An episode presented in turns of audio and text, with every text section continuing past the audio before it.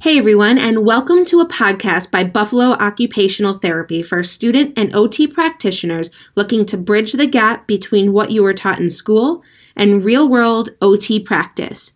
We are all about using our full scope of practice and understand that OT is so much more than ADLs. We are a medical science, we are a social science, and we are the cutting edge next generation of OT practitioners. Welcome to Rethink OT.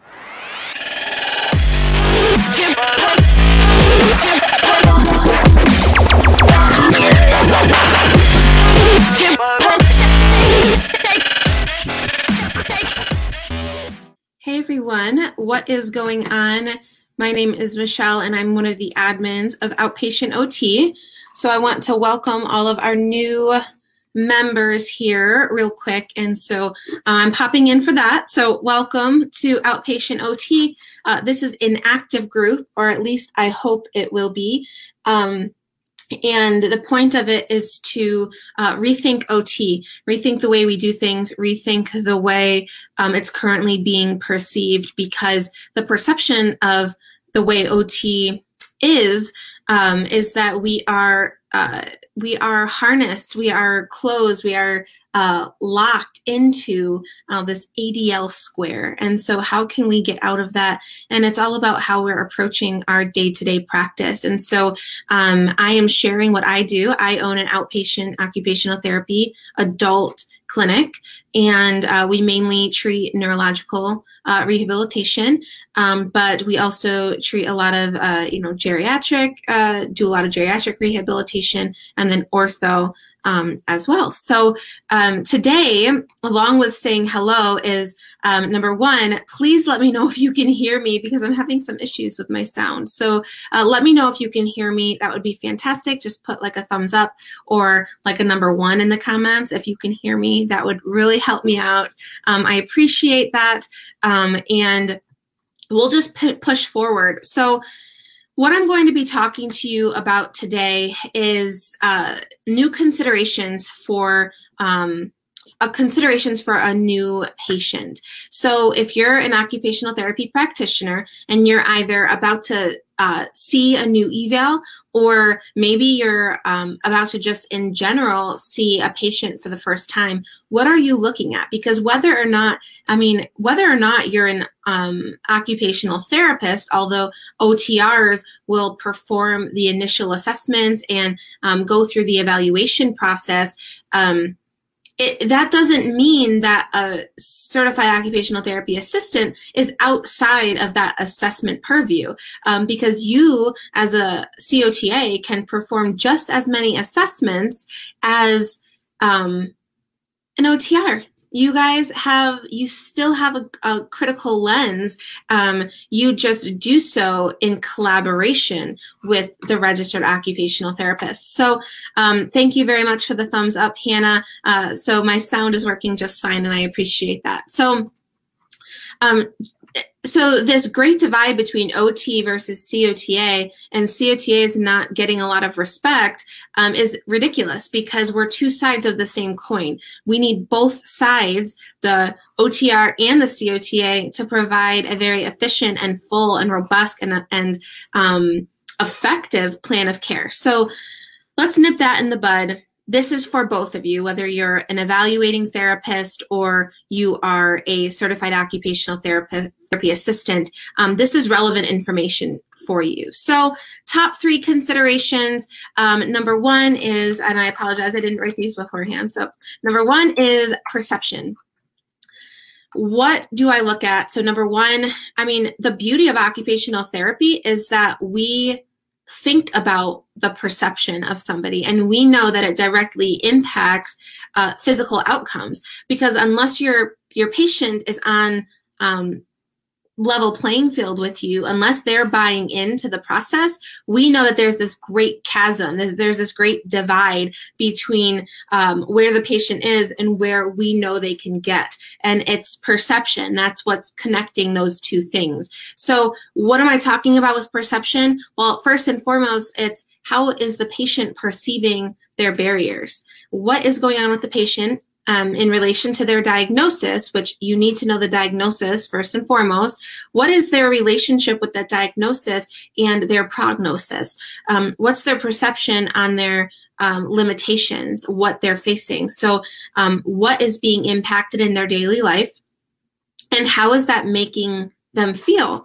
Uh, much like COPM, right?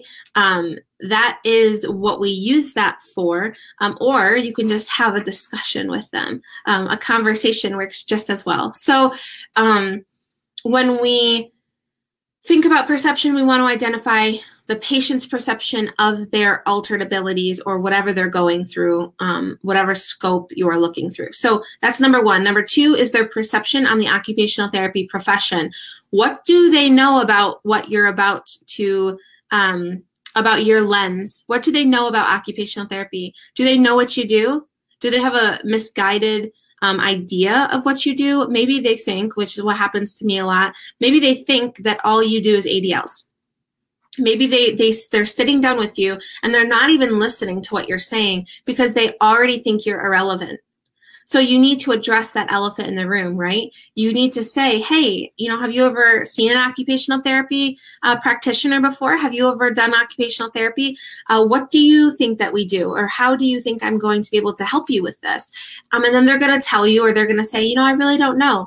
And then you're going to have the opportunity to explain to them how, what your, um, what your lens is, how that's relevant to them. So uh, perception of their own barriers and then perception of OT. Uh, that is huge. You have got to define that before you begin a plan of care. And thirdly, um, what's their perception on on your plan of care?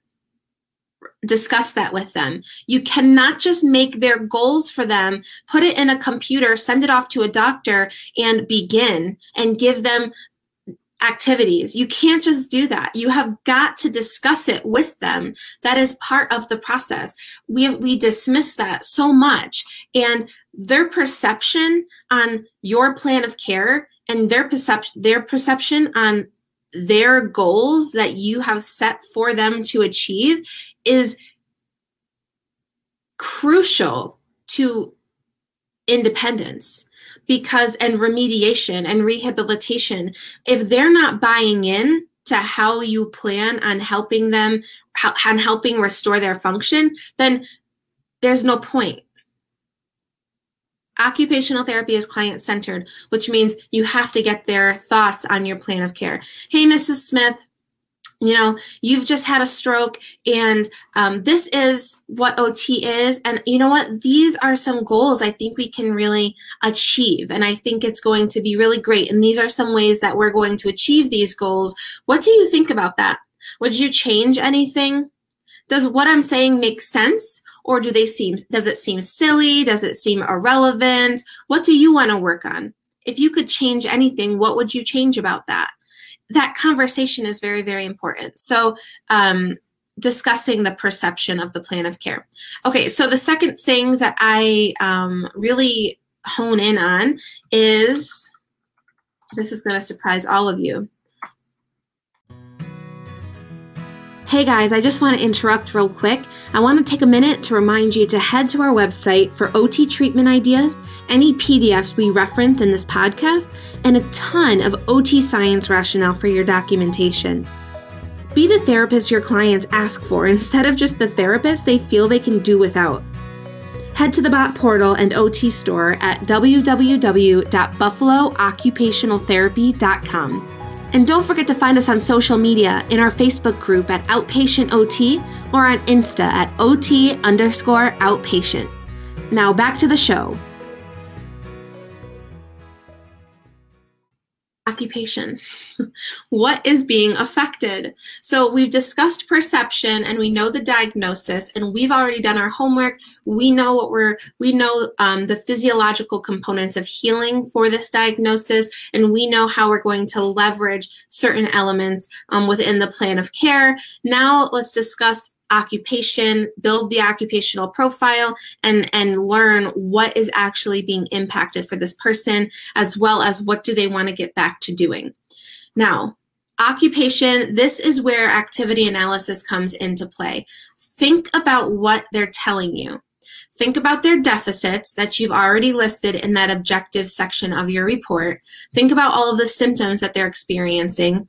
Think about all of the um, the the barriers they've defined already and then in your head you need to have already done activity analysis on those major occupations and activities because for example um, i have a client who um, just had a bilateral uh, carpal tunnel release. Okay.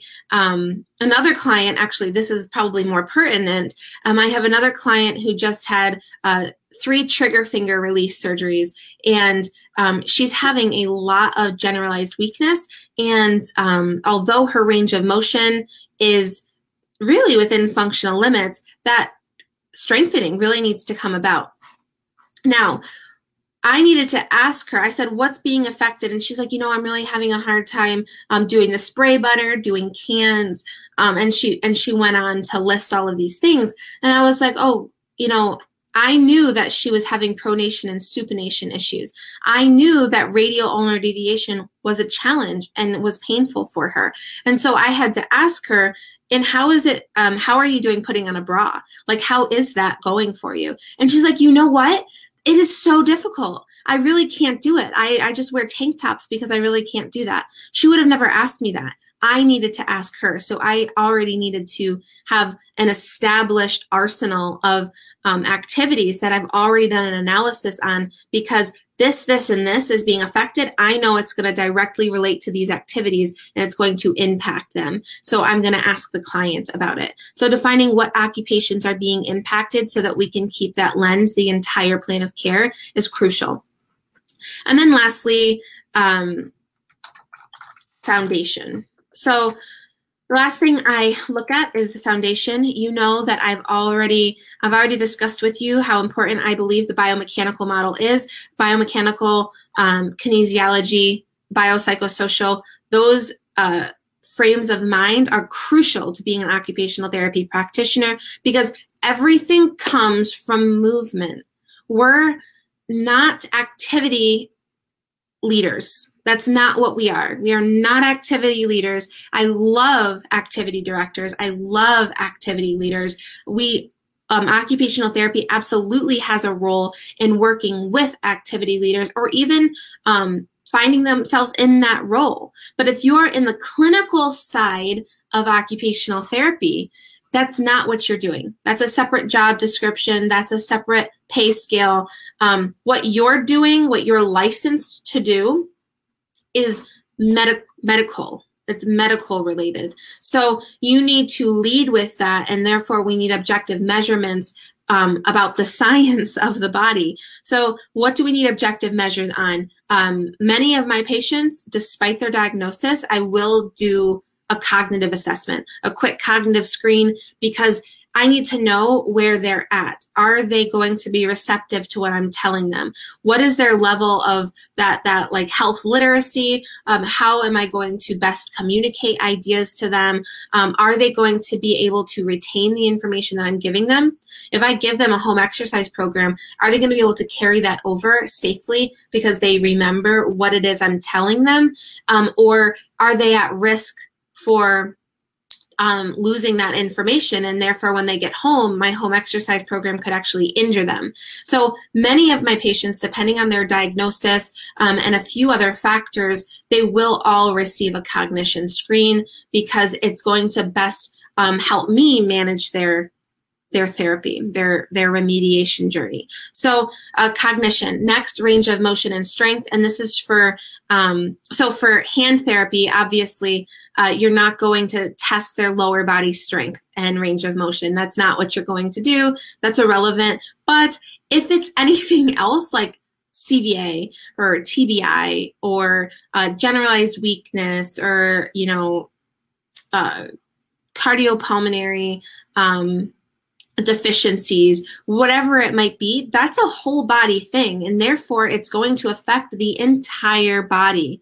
Your occupational therapy, which means you don't parse the body, you're holistic. You have to address the needs of the whole body. That is your purview. That is what you must do. Because that's your scope of practice. So we can't just take measurements of the upper body and call it a day. We have to look at how their diagnosis or their issues are affecting their entire body. So you're going to take uh, range of motion measurements on the upper body. You're going to take range of motion measurements on the lower body. If they're within functional limits, obviously you're not going to capture those specific measurements. You're just going to say within functional limits. Um, but you're also going to do a quick uh, manual muscle screen, just a real quick one um, on all big muscles of the upper and lower body so that you have an understanding of where they're at. Um, the next is going to be posture. Posture, all movement stems from posture. So we're going to address that. We're going to um, write that in the inspection part of our eval um, so that we know how their postural alignment is, which leads me to alignment. Um, how is their muscle alignment? Do they have any malalignments um, regarding um, their bilateral upper extremity, their scaps, right? Their pelvis. Um, how's their gait? Do a gait assessment. So the next part is that functional ambulation and um, and transfers. You need to address that. Those are huge components of any occupation. Anything that they're going to say involves walking and balance and um, transfers. That is important for us to address. So, what are the biggest things that you're going to address for most clients? Perception, occupation, and building the foundation. As an occupational therapy practitioner, you're helping them rebuild themselves, right? Much like a contractor um, is going to rebuild a home, they're going to buy it. You know, it's it's been kind of run down. You know, it's been been through a lot. What are they going to work on first? They are not going to work on painting. They're not going to get their paintbrush and quick make it look pretty. They're not going to do that. They're first going to go downstairs to the sub level and they're going to make sure that that foundation is on point. So we have to start with that foundation. And therefore, the last part of what you should be looking at is um, F, foundation. Okay, so that's it for me. I just want to drop in and share that um, because that's like a mentality that I apply to most um, patients that I see. And sometimes I'm breaking that down every treatment as well. Um, it just helps me to kind of guide myself through um, each each person's track, if you will. All right, that's it for me. If you have any questions, please let me know. Otherwise, kinesiology starts next Wednesday. Let me know if you have any questions regarding that. I'm excited um, to share some ideas with you, and I hope you have a fantastic week. Bye.